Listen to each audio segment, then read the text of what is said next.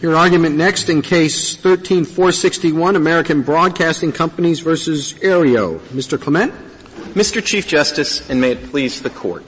Aereo's business model is to enable thousands of paying strangers to watch live TV online. Aereo's legal argument is that it can make all of that happen without publicly performing. But Congress passed a statute that squarely forecloses that rather counterintuitive submission. Because although the internet and the thousands of mini antennas are new, the basic service that Aereo is providing is not materially different from the service provided by the cable company before this court in 1969. Why aren't they cable companies? They're not. I mean, I'm, I'm looking at the, everybody's been arguing this case as if for sure they're not. But I look at the definition of a cable company and it seems to fit. A facility located in any state, they've got a, whatever they have, a warehouse or a building in Brooklyn. The rece- uh, that receives signal transmissions or programs broadcast by television broadcast stations. They're taking the signals off of the. They're taking the signals, right? Right, I'm sorry, they are. Makes secondary transmissions by wires, cables, or other communication channels. Seems to me that a little antenna with a dime fits that definition to subscribing members of the pub, public who pay for such service. I mean, I read it and I say, why aren't they a cable company? Well, Justice Sotomayor, a couple of things. First of all, I mean, I think if you're if, if, you're already at that point, you've probably understood that just like a cable company, they're public perform they're publicly performing, and maybe they qualify as a cable company, and maybe they could qualify for the compulsory license that's available to cable companies under Section 111 of the statute. But this gets it mixed up. Do we have to go to all of those other questions if we find that they're a cable company? We say they're a cable company, they get the compulsory license. Well, no, there's lots of conditions on the compulsory license. And I think the first place, the reason that we haven't been debating about whether they're a cable company is because they don't want to be a cable company. They have a footnote in the red brief that makes it clear. They are not a cable company in their view. They don't want to be a cable company. And I think that's because coming with a cable company, it might potentially get you into the compulsory license, but it brings with it a lot of obligations that come with being a cable company. Yeah, that's why they don't want it. Ex- exactly. That isn't the question. Well, well I, here's the other thing is I the think. The question is, are they? I don't think they are. That's really ultimately a question under the Federal Communications Act. But here's why, if I could, I think, and Mr. Frederick will certainly speak to this if you, if, if you want him to, but I think the reason they don't want to be a cable company is because I think their basic business model would not allow them to qualify for compulsory license anyways. But I'd still like to know the answer to the question in your opinion. And of course, if you want a reason, I'll give you my reason. Uh, if we take the public performance, maybe we run into what Professor Nimmer saw as a problem. Why isn't a phone, what used to be called a phonograph record store that sells phonograph records to 10,000 customers, giving a public performance? It seems to fall within that definition. Well, but if it is, there's no, no first sale doctrine, and it's a big problem. So we could avoid that problem. Now, that's why I'm very interested in the answer, not just what they want. Well, I don't think they are ultimately a cable company, and we could debate that question, but it's not the question before you. So maybe I could give you some comfort about why you don't need to decide that question. Well, perhaps we should you, remand it, because my reason for wanting to decide it is what I said. And what you've read in their briefs is they, and they're supporting amici, have thrown up a series of serious problems not involving them, like the cloud, which the government tells us to ignore, and many others, which make me nervous about taking your preferred route. So that's why I was interested in this question. But Justice Breyer, I think it's very important to, to, to, understand that even if they're a cable company, it doesn't make all these problems go away because they would be a cable company that by very virtue of what they want to point to, which is their user-specific copies, I don't think they would qualify for the compulsory license. I also think the better way to avoid your concerns is to maybe take them on directly. The reason that the record company is not involved in a public performance is it's not involved in any performance at all. But that's different, of course, from an online music store, which not only provides a download of something, but actually performs it and streams it and allows it live. And that is a basic distinction that's not only recognized by the Second Circuit in the ASCAP case, but it's also recognized in the real world by the way these, these, these different services are structured. If you provide downloads of music, you get a distribution license or a reproduction license. If you provide streaming of music where you also have a contemporaneous live performance, then you also get a public performance license. Is your and, definition, I mean, Justice Breyer has already asked you, said he's troubled about the phonograph store and the, and, uh, the Dropbox and the iCloud. I'm also worried about, um, how to define or uh, public performance or the performance of, of, a work publicly, which I guess is the better way to do it according to you. How do I define that so that someone who sells coaxial cable to a resident of a building is not swept up as a participant in this? Or um, uh, someone who, the, the sort of passive storage advisors that this is really hard for me. Okay, How do I, what do I do to avoid, what do we do, not me, but what does the court do to avoid um, a definition or an acceptance of a definition that might make those people liable? Okay, well let me try to take, those are actually two different examples and I think the answer to both of them is somewhat different. I think the provider of coaxial cable is, if, if it's just a simple sale of the cable, is not performing at all. And so I think if you're somebody and all you do is take a piece of hardware and you sell it once and for all to a user, then the user might be performing with the equipment, but you're out of the picture. And that's different from an ongoing service like a cable company or like Aereo, who still owns all these facilities and they're providing through wired transmissions these performances on an ongoing basis. What if you did something else before you get to Justice Sotomayor's second half of the question, but something more along the lines of providing hardware? Suppose a company just gave the antenna and a hard drive. Uh, that, that's what they sold to the user. And the user was able to use the antenna and the hard drive in her own house or apartment in order to get all these broadcast programs. What would the, would that be a performance?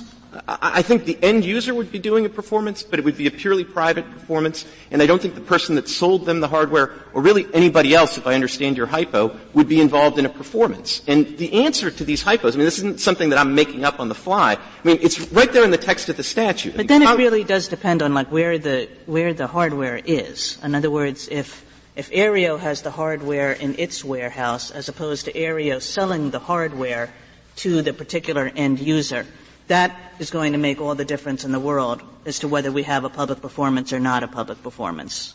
Well, and, and, again, I think that goes to what I was about to say, which is that's just not because you know we like one better than the other. It's because of the text of the statute Congress wrote. One of the ways that you can public perform. I mean, they start with the classic public performance, right? A singer in a concert hall, they've sold tickets, but then they say, wait, it's also a public performance if you take the singer's performance and you transmit it um, and they're thinking over the airways and all sorts of other ways, if you transmit it to the public. And the definition of transmission then is to communicate it from one place to another.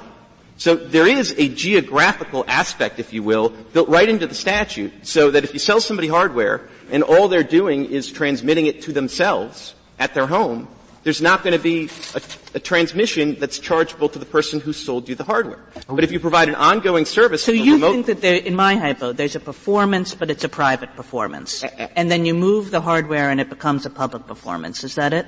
It, it becomes a public performance on behalf of the sender, but it still would be a private performance on behalf of the receiver. And that's one thing that's really important to get in mind, is that in this statute, as to the public performance right, there's nothing particularly anomalous about a single transmission that from the sender's perspective is a public performance, but from the recipient's perspective only allows for a private performance. If you think about the classic cable context, which is what Congress was trying to address in 1976 with the transmit clause, you have the cable company and they're taking a performance off of the airwaves and they're transmitting it to all the end users.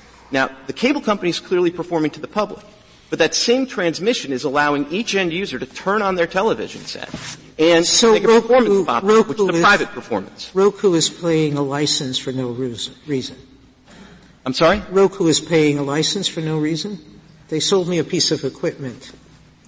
I, I, don't know all the details of that particular piece of equipment. I'm not sure whether they're, they're paying a license or not, but if there was really a transfer and there's nobody else providing a transmission, I don't think that just operating the hardware in the privacy of your own home is going to result in anything but a private performance. Go to the iDrop in the cloud. Sure. Now there's, it's, I think, a slightly different situation. And here, I think the ultimate statutory text that allows you to differentiate a cloud locker storage from something like what Aereo does is a language to the public.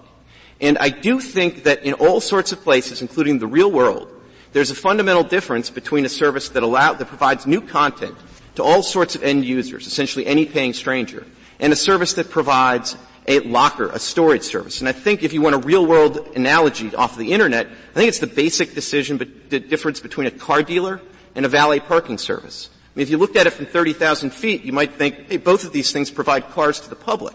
But if you looked at it more closely, you'd understand, well, if I show up at the car dealership without a car, I'm going to be able to get a car. If I show up at the valet parking service and I don't own a car, it's not going to end well for me. Well, what and is so, the difference? Uh, I didn't mean to interrupt your. Well, I, I was just so I think in, there there is a very real way in which you would say, you know, at the end of the day, the car dealer is providing cars to the public. The valet parking service is not. It's providing why parking isn't it, service. Why? I don't want to stretch it too far. Why isn't it like a public garage in your own garage? I mean, you know, if you, you can park your car in your own garage, or you can park it in a public garage. You can go to Radio Shack and buy an antenna and a, a, a DVR, or you can rent those facilities somewhere else from Aereo. They, have got an antenna. They'll let you use it when you need it, um, and they can, uh, you know, record the stuff as well and let you pick it up when you need it. Mr. Chief Justice, that's not an implausible way to look at this. That's exactly the way that this court looked at it in the fortnightly decision. But Congress in 1976 decided it was going to look at it differently. And it said that if you are providing a service, even if you're providing a service that one could reconceptualize as just renting out antennas that somebody could put on their own house, the person that provides that service on an ongoing basis and in the process exploits the copyright of works of others is engaged in a public performance. That is clearly what they were trying to do in the 1976 Act by adding the transmit clause. Now the Second Circuit uh, analogized this to its Cablevision decision. So maybe you could explain to me what is the difference in your view between what Aereo does and a remote storage DVR system. Is the difference, does the difference have to do with the way in which the uh, cable company uh, that has the, the remote storage DVR system versus Aereo acquires the program in the first place? Does it have to do with the number of people who view this program that's been recorded? What is the difference? I, I, think the potential difference, and as both the cloud locker storage and this example, I don't think this court has to decide it today. I think it can just be confident they are different. Here is well, I, I don't find that very satisfying because I really I, I need to know how far the the rationale that you want us to accept will go, and I, I, need to understand, I think, what effect it will have on these other technologies. I, I, had the same question. Just assume that Cablevision is our precedent. I know that it isn't, but let's just assume that it is. How, how, how would you uh, dis, dis, distinguish um, the Cablevision from your case? and it has it applicable here? Assume that it's binding precedent. Just that's a hypothetical. Okay, okay, but but Justice Kennedy, I'd like to answer both your questions by assuming that the result in Cablevision is right, but I don't have to necessarily buy the reasoning because I think the reasoning of Cablevision is profoundly wrong. So let me circle back to that. But the reason there's a fundamental difference between the RSDVR at issue in Cablevision and what Aereo provides is, as Justice Alito alluded to, the fact that there's a license in the Cablevision context to get the initial performance to the public. And so then I think appropriately the focus in the Cablevision context becomes just the playback feature and just the time shifting that's enabled by that. And in that context, if you focus only on that, then the RSDVR looks a lot like a locker service where you have to come in with the content before you can get content out and you only get back the same content. And here's what really I think Aereo's like. Aereo's like if Cablevision, having won in the Second Circuit, decides, whew, we won. So guess what? Going forward, we're going to dispense with all these licenses. And we're just going to try to tell people we are just an RSDVR. That's all we are. And never mind that we don't have any licensed ability to get the broadcast in the first instance. And we're going to provide it to individual users and it's all going to be because they push buttons and not because we push buttons. If that were the hypothetical, I don't know how that wouldn't be the clearest violation. Or assume that it is. That isn't our problem. I'm hearing everybody having the same problem, and I'll be absolutely prepared, at least for argument's sake, to assume with you that if there were ever anything that should be held to fall within the, the, the, the public performance. This should be. All right? I'll assume that. I'm not saying it is. But then the problem is in the words that do that, because we have to write words, are we somehow catching other things that really will change life and shouldn't, such as the cloud? And you said, well, as the government says, don't worry because that isn't a public performance. And then I read the definition and I don't see how to get out of it. Here's the way to get out of it, Justice Breyer. Ultimately, the, the words you're going to have to interpret are to the public. Now, I to the public, you see, separate at the same time or at different times, I, separate or together. I, so a thousand people store in the cloud uh, uh, the same thing as can easily happen, and call it back at varying times of the day.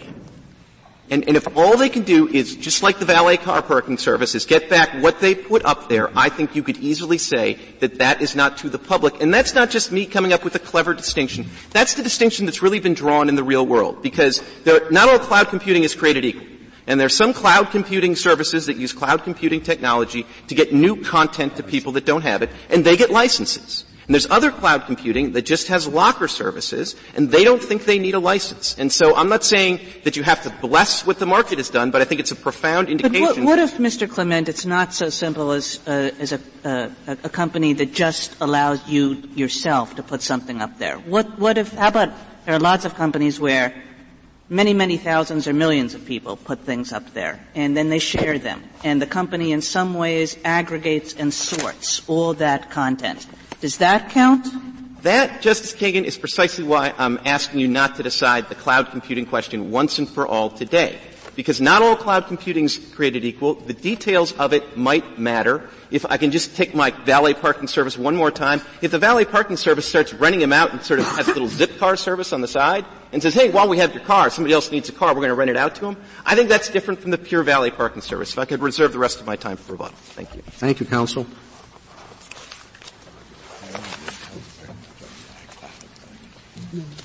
Because I see, see what you're saying. Mr. Stewart?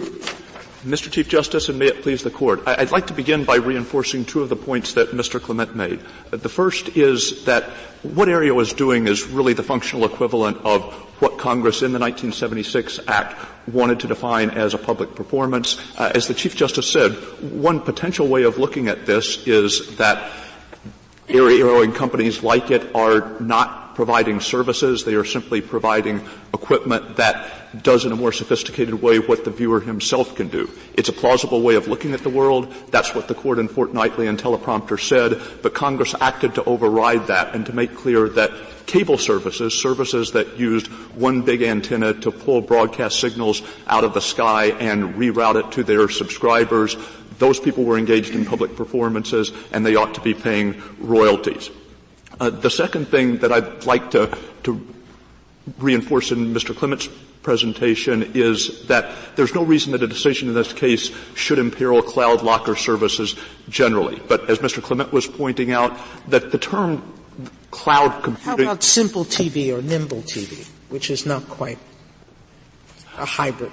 I mean, I guess I'm not familiar enough with the, the precise details of the operation, but, but just let me say in, in general terms, there are obviously services that provide television programming over the internet. Some of them are licensed because they recognize that they are publicly performing. If a particular company, for instance, recorded television programs and offered to stream them to anyone who paid the fee or offered to stream them for free and made its money off advertising, that, that would be a public performance because those companies would be providing content to people who didn't have it. I, I think the basic distinction, the one that at least defines the extremes is the distinction between the company, whether it be internet-based or a, a, cable transmitter that provides content in the first instance and the company that provides consumers with access to content that they already have. If you have a cloud locker service, somebody has bought a digital copy of a song or a movie from some other source, stores it in the locker, and asks that it be streamed back. The, cloud locker and storage service is not providing the content. It's providing a mechanism for watching it. Could I ask my same question to you that I asked to Mr. Clement? How about if there's a company that allows sharing? and that aggregates all the content that different individual users put up and that in some sense sort of sorts and classifies the content in different ways? How about that? I think you would have you would have to know both the details of the service and you would have to be making a harder call there about how to draw the line because I, I don't pretend that there is a bright line between providing a service and providing access to equipment. If you look, for instance, at the extremes of a person putting a rooftop antenna at his own home, everybody agrees that there the rooftop antenna manufacturer is not performing at all and the individual is engaged in a solely private performance. At the other extreme is the cable company, one big antenna makes transmissions to a lot of people. Congress clearly intended to define that as a private performance. Somewhere in, but you could come up with lots of hypotheticals that look more or less like one of the other extremes. They're somewhere in the middle. It's an authentically hard call as to where to draw the line, so I don't have a, a good answer for you. How do we get out of the Nimmer example? I mean, how, how, do we, how do we get out, what, what words do I write to get out of this, of throwing into this clause, uh, a music store that distributes via Federal Express a device or the U.S. Postal Service or even a, someone over the counter uh, distribute to 10,000 people a copy of a record which they then will take and play it. They have, to the same degree, transmitted uh, something that will electronically make a performance of the music. So are they, when they sell the record, uh, violating the display clause? No, they're not engaged. Because, because. Because the, the definition of to transmit goes on, to, defini- to transmit a performance or display is to communicate it by any device or process yes. whereby images or sounds are received beyond the place from which they are But of sent. course they are. The sounds are received beyond the place. It requires the person to take the record, put it on a machine, and then play it. Well, there, there, there is a separate exclusive right in the Copyright of Act. Of course there is. And that separate exclusive right has such things as first sale doctrine attached. But if they also flow here, if they all, if this covers them, which is why Nimmer wrote the paragraph that was quoted, if this covers it, there is no first sale doctrine and uh, uh, that has a lot of consequences. I mean, I, I, I think so. Anyway, I, if you don't know and you haven't got something right there and you haven't thought about it, you're not going to think about it in two minutes, nor will I. No, no, I, I have thought about it, and, and I think the answer is that the word transmit is being used in a particular sense. You are correct that there are some contexts in which we would say that a person who sends CDs or vinyl albums over the mails is transmitting those. That's not the sense in which the term transmit is used here. It's talking about transmitting in a way that causes the sights and sounds to be received. Transmission through radio waves, through cable, etc. And if there were any doubt about the word transmit, remember that it's part of the definition of the word perform. And ambiguities in the definition should be construed in light of the defined term. And, and nobody would say in or, ordinary parlance that a person who transferred a copy of a record was performing it. Justice Mr. Stewart, Justice. Mr. Stewart, before you finish, uh, Mr. Clement, in his brief, uh, made the point that we would, if we took the position the petitioner urges, um, there would be an incompatibility with our international obligations. That is, Aereo's view of the public performance right is incompatible with our obligations under the Berne Convention and under, what is it, WIPO? On pages 44 to 45 of his brief,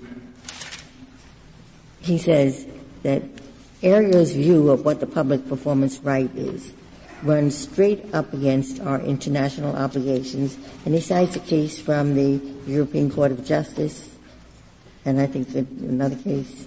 We haven't made that argument. We, we believe that existing U.S. copyright law, properly construed, is fully sufficient to comply with our international obligations. That, that doesn't mean that we think that whenever a court misconstrues the statute, we will automatically be thrown into breach. It's certainly possible that if this case were decided in Aereo's favor, that some of our international trading partners might object, but, but I'm not going to take the position that we would concede those objections had merit, so we're not making that argument. The, the other thing I would make, say to, to, reinforce the point that Mr. Clement was say, making about the, the phrase to the public using his example of the valet parking, using a comparable example of a coat check room, there are situations all the time in which people place property momentarily at the disposal, disposal of another and then retrieve it later. And it's distributed to them at that later date, not in their capacities as members of the public, but as the true owners of the property. And I think some kind of distinction along those lines is essential in much more mundane applications of the Copyright Act. For example, if I invite 10 friends over to watch the Super Bowl, that's a private performance. It's not a public performance. That, that's not because my friends are not members of the public. They are, and in some other capacities, it would be important to regard them as such. If the theater down the street had a screening of Casablanca and it happened that those 10 people were the only 10 people who attended, it would be a public performance because they would be in their, they're in their capacities as members of the public. So I think for, in, in a wide range of situations dealing with public performance, distribution to the public,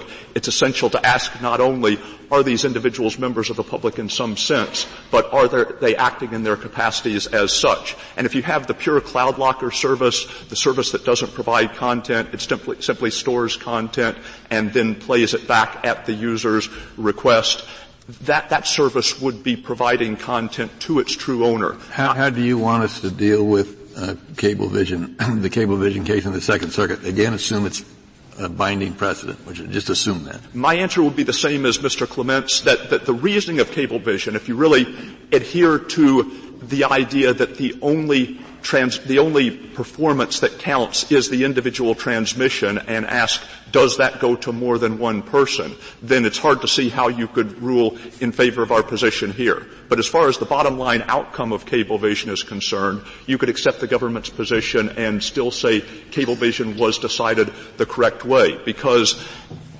precisely because Cablevision had a license to perform in real time, to broadcast the program to its subscribers. The only thing that was at issue was the supplemental RSDVR service. And the court in Cablevision, appropriately we think, held that the recording of those programs by the subscribers who were already entitled to view them in real time was fair use under Sony, and the playback can reasonably be characterized as a private performance of their own content. Thank you. Thank you, Mr. Stewart.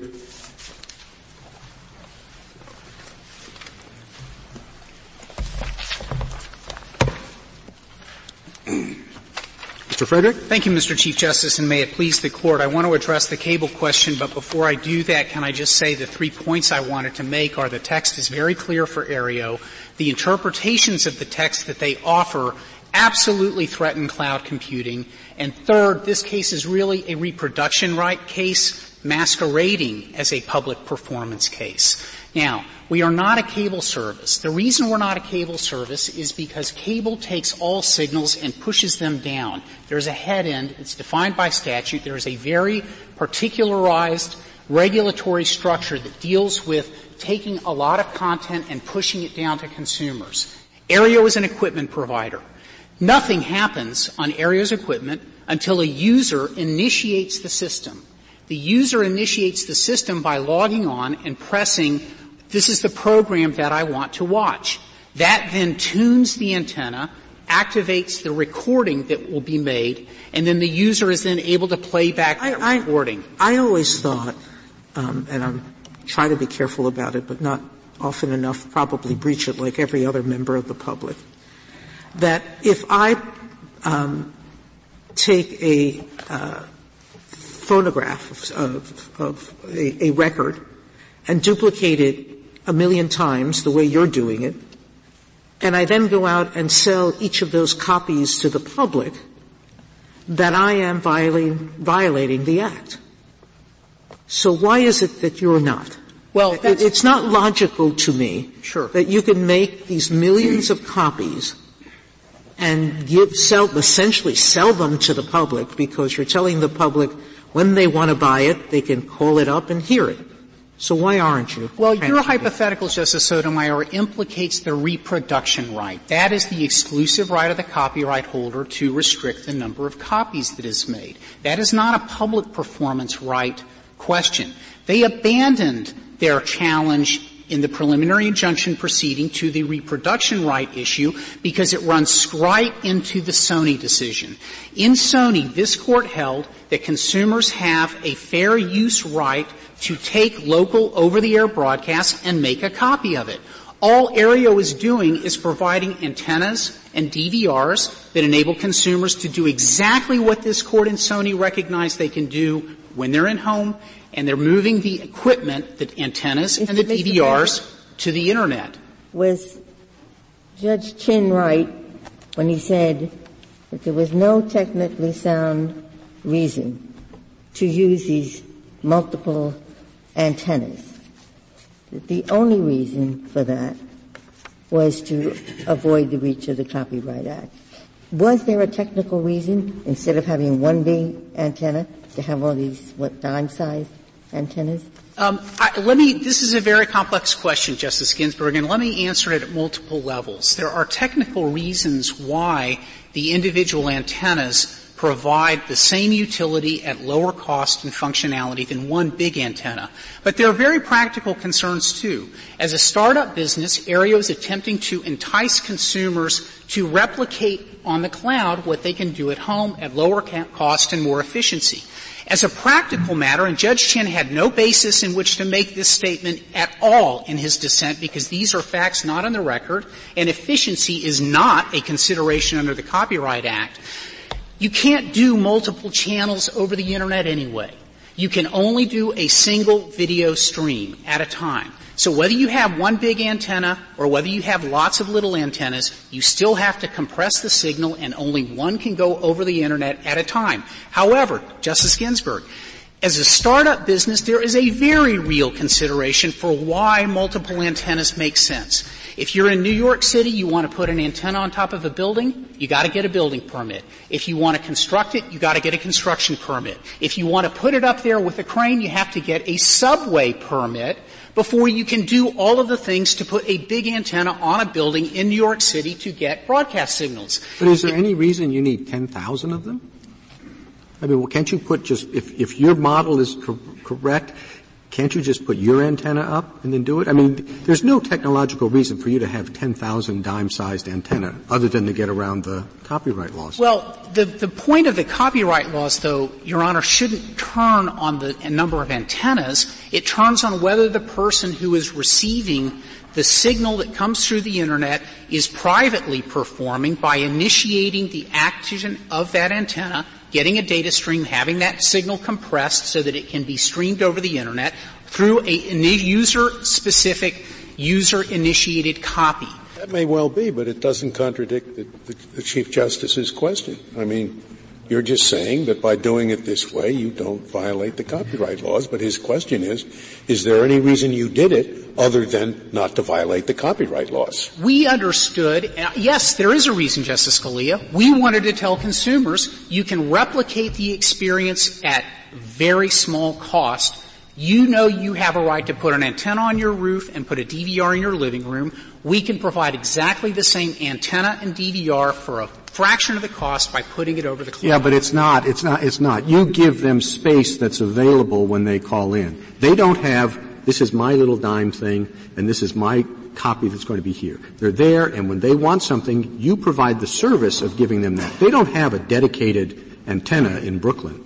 Well, some of the consumers do. The record is clear that some are statically assigned to particular uh, users. But, Mr. Chief Justice, that doesn't answer the question, the statutory interpretation question, which is, as in Cablevision, as Justice Kennedy noted, there is a user-specific, user-initiated copy that, when viewed by the user, is a private performance. The, that operation of the system works exactly the same way. And the fact that Cablevision is able to compress its signals to make them internet accessible through a single antenna, and Aereo chooses to do it through multiple antennas to avoid all, all the hassles that go with having a big antenna should not matter for the copyright laws. We're still talking about renting equipment that consumers have a right to get over the air signals that are free to the public using public spectrum that the, that the government has allocated so, so that suppose, broadcasters. Suppose Aereo offered a service so that the viewer at home could press three different buttons, but it takes only 45 seconds. And he could get the broadcast without advertising. And Aereo would have some way to screen out the advertising. So you could watch the entire baseball game or football game without the ad, without the ads. That would probably violate the reproduction right, Justice Kennedy. It would not violate the public would, performance Would Aereo right. be a performer then? Aereo would not be a performer. The question would be, and this does go into the technical details, and here the position between the parties is quite stark. They say the facts don't matter. We have a well-developed factual record. There, Justice Kennedy, the fact that would matter in your hypothetical would be whether or not the initiation of the advertiser free had been somehow done by the consumer or whether it had been done by the cloud No, provider. the consumer makes the choice. You can have it with the ads or without the ads. Push button one or button two.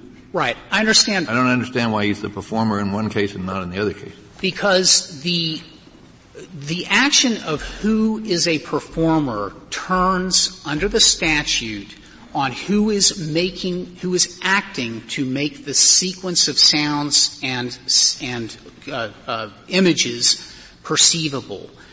Where you're talking about taking out advertising, what you're doing is you're altering the copy and you are abridging, infringing the reproduction right. That is not something you can do in the Aereo technology. I have no brief to defend that.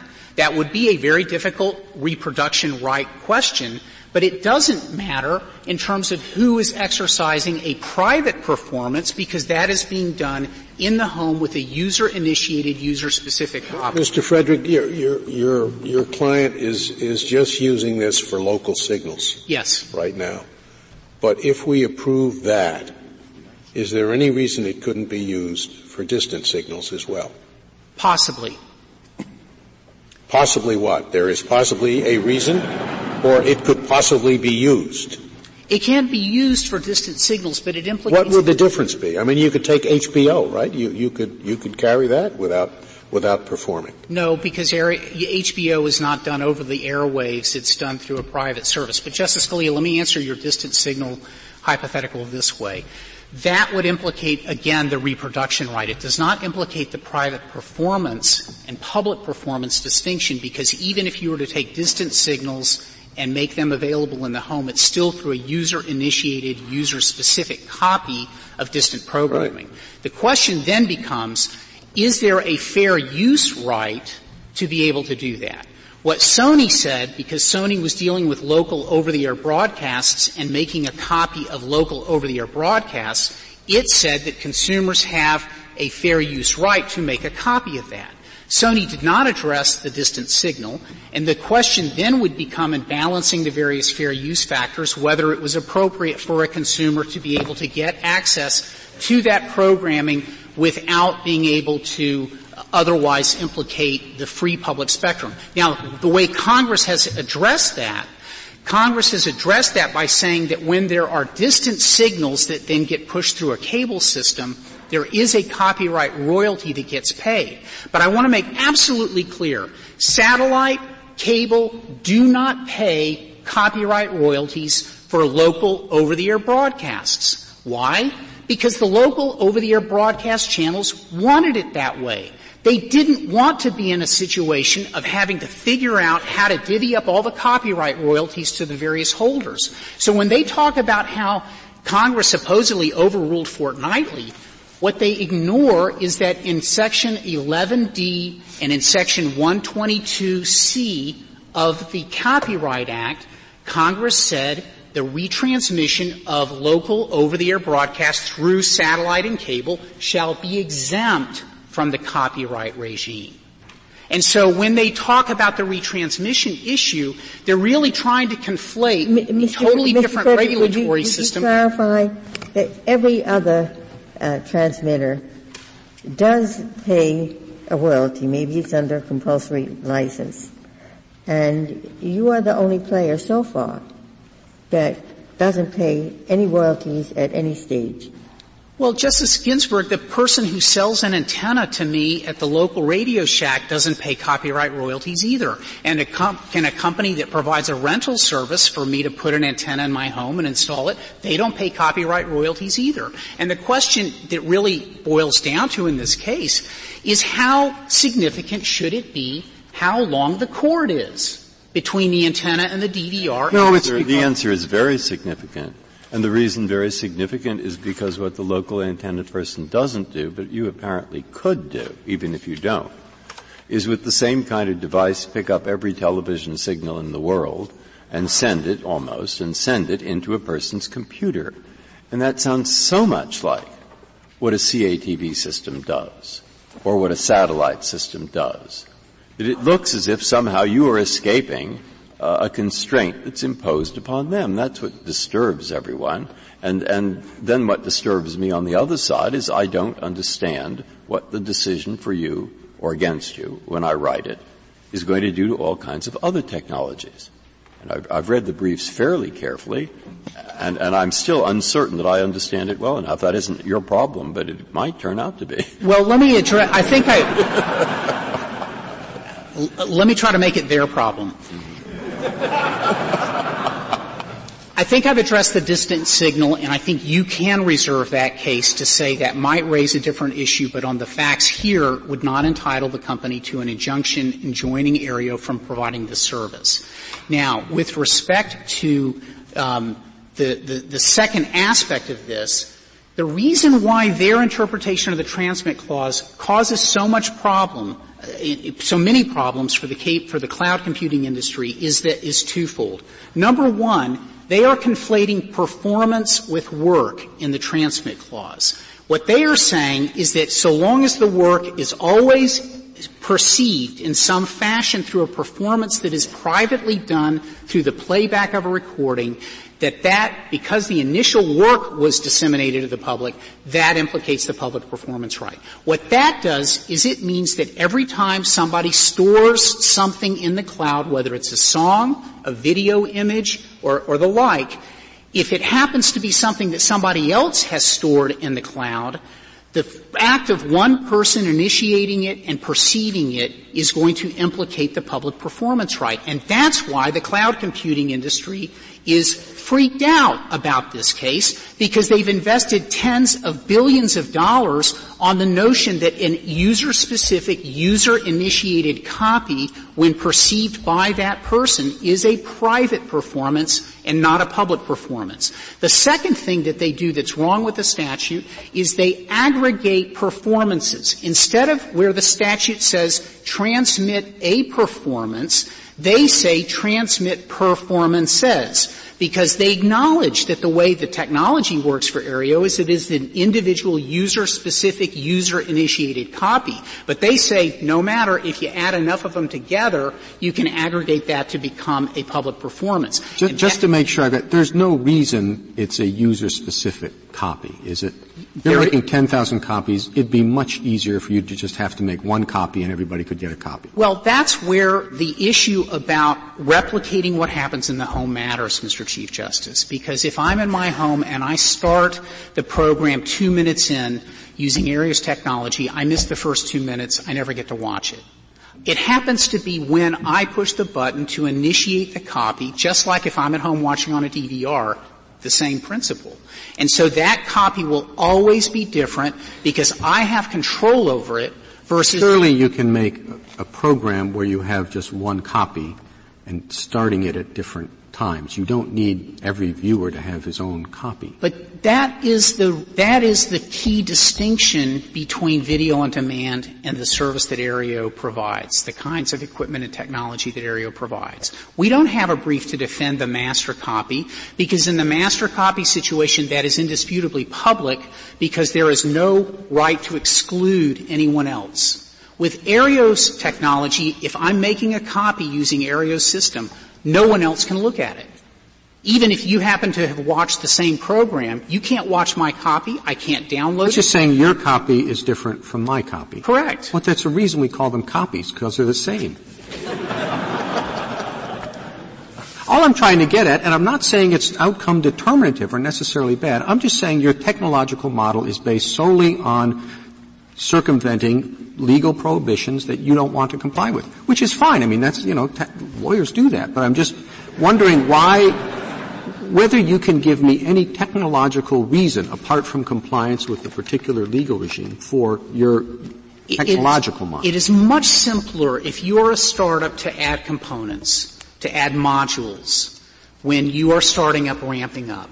And what we're talking about in any cloud computing industry is you're starting with one group of servers and then you add them, almost like Lego pieces, as you are adding the number of people that you're using. That is a technological reason why the cloud works the way it does, Mr. Chief Justice. So with Aereo's antennas and its DVRs, we can, with about the length of the size of this counsel table here, service tens of thousands of, of of people in the New York area. We can provide the antennas and we can provide the DVRs and it's a very compact, small space. And then if we expand and we're able to continue to be in business and we get more subscribers in Brooklyn, we might add another row that would be the size of, of the counsel tables behind me. That aspect of the technology goes to the modules that are used for cloud computing where you basically can add additional servers, add additional hard disk space, and then when new consumers activate, and let me just be clear about this, when they sign up, their system is completely empty. There's no content being provided. There's equipment that's being provided. So when they activate the system and they say, I want to watch the news at six o'clock, they then start the process that then fills their individually assigned storage with the six o'clock news. But until that happens, there's no content being provided. So the notion that they have in the reply brief over and over that we're somehow a content provider would mean that everybody who provides an antenna or a DVR is somehow a content provider. And if that's true, then the implications for the equipment industry are obviously quite massive, and you can understand why that would um, frighten the cloud computing industry because that turns them into public performers whenever they are handling content.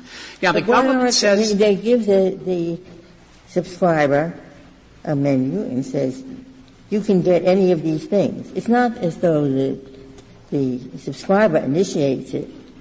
It, they, you have these choices, and they're providing you these choices, and those choices are content. It's no different, Justice Ginsburg, that if I'm at home and I have an antenna or rabbit ears on my TV and I know what channels I can get. It's also no different from, from a user's perspective. It's exactly the same as if I'm uh, watching cable, right? You just have a different content selection but it looks the same to you. Somebody else is providing you with a menu, and then you pick off that menu. Right, but the menu, Justice Kagan and Justice Ginsburg, is simply what is technologically available. There are broadcast signals that are available in a local area, and they are limited because that's what the broadcasters make available. And simply providing a user guide that says you can tune to this channel or you can tune to that channel if you want to pick up one program or another can't be the difference between a content provider and mere, merely facilitating the use of your equipment. Would you, would you explain in a sentence or two, which will sound as if I'm favoring with you, but I want them to have a chance to reply. Uh, the thing that frightened me somewhat in your brief uh, was, I think, of the cloud storing everybody's music. Vast amounts of music. And now they then send it down perhaps to a million people at a time who want to all hear the same song. Now what you said was, if I understood it, but explain it if it is, that there is a provision of the copyright law that says when that happens, it's subject to a compulsory license.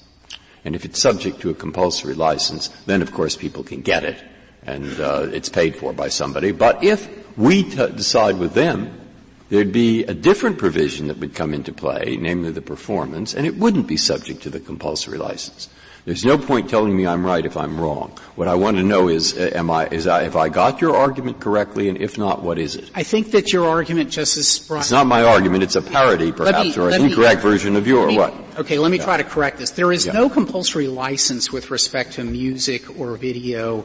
There are different compulsory licenses yeah. with respect to satellite and cable that capture all signals and push them down to everyone. All right, so that would be the same then. Now it isn't going to be a problem. No. Where it's going to be a problem with the cloud is if you say, if I'm watching a particular program and you're watching a particular program and Justice Sotomayor is watching the same program, we are engaging and the company that has allowed us to make a copy of that is engaging in public performance. Where you have to deal with infringement is the concept of, of, of volition. and the idea of who is doing the act. If I'm simply making equipment available, but it should work out in a parallel way. That is, when I look at the program, I am making a copy of the program, and therefore I am violating the non-exclusive right, the exclusive right to copy. Now, if that's fair use, and therefore I can do it, it should also be fair use if exactly the same thing happens, but it comes from a cloud. But let me let me let me further answer your question about music because I omitted a key distinction, yeah. which is that for local radio broadcasts, there is a music uh, distribution license. It's under Section 115. Yeah, that's what I was saying. 115C3. was Right, but that's the whole. That that is exactly the same way satellite and cable work as well. So that if you're broadcasting in the local area, you it is for free. It is like a copyright-free zone. And the reason for that in the music world is because they want local radio broadcasters to play songs because that drives sales of the records. That's a totally different business model, of course, than in the television world. But the, the reason why this matters for your perspective is that what the court, the Second Circuit in Cablevision did was it said user-specific, user-initiated copies are private performances, they are not public performances. And the but only way... But now you're saying that AT&T system, Netflix, Hulu, all of those systems get their content and they don't push it down to you. They do exactly what you do. They let you choose what you want to see. Yeah, the difference is that they um, do not exclude anyone. And the difference, the public-private distinction from property law is whether or not there's a right to exclude. If I have private property, I exclude others. If I have public property, I'm not excluding others. Netflix, Hulu, those other services, they're not excluding anyone. As a user of those services, I have no right to exclude anyone else. And so they are making their uh, uh, product, their content available to all without exclusion other than the subscription that you pay. What we're doing is providing the equipment that enables people to access it. Now the only but distinction you, you that's offered seeking, you are seeking subscribers, legions of subscribers. So I don't I don't understand that. You say they have to are you selective in that some people who want to use your service are going to be turned down? You're not. You'll, you'll take anybody who can pay, right? Sure. And if we went around to a thousand or ten thousand homes in Brooklyn and we put up antennas, installed their DVRs for them, and we sent them a monthly bill every month to pay us because we had performed that service and provided that equipment, it'd be the exact same position, Justice Ginsburg, and that can't be a copyright violation. Now, the only distinction the government has offered for why Cablevision decision in the Second Circuit, and this goes to your question, Justice Kennedy, somehow should be different here, is in the supposed lawfulness of the first instance in which that content is received, that distinction can't work and would imperil the cloud. Here's why.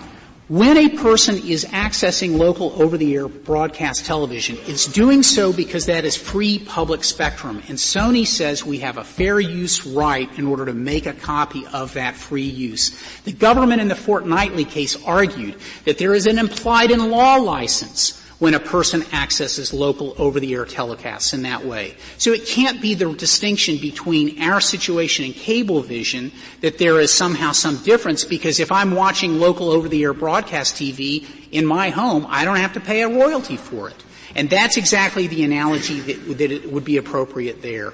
Now, how would that affect the cloud? Well, if you turn every type of performance that an individual makes from some content that gets downloaded or transferred from the cloud, the cloud provider can't tell what's legal or what's not legal. Some stuff could be up there pirated, some stuff could be up there perfectly licensed. And what the position of the other side in this case is, those people are liable for direct infringement of the public performance right. And that's why the cloud industry is very concerned that if you have too expansive an interpretation of what is the public performance right, you are consigning them to potentially ruinous liability. Mr. Frederick, why isn't it sufficient to create a line such as the one Mr. Clement said, which said, you know, do you on the one hand supply or provide the content? That puts you in one box.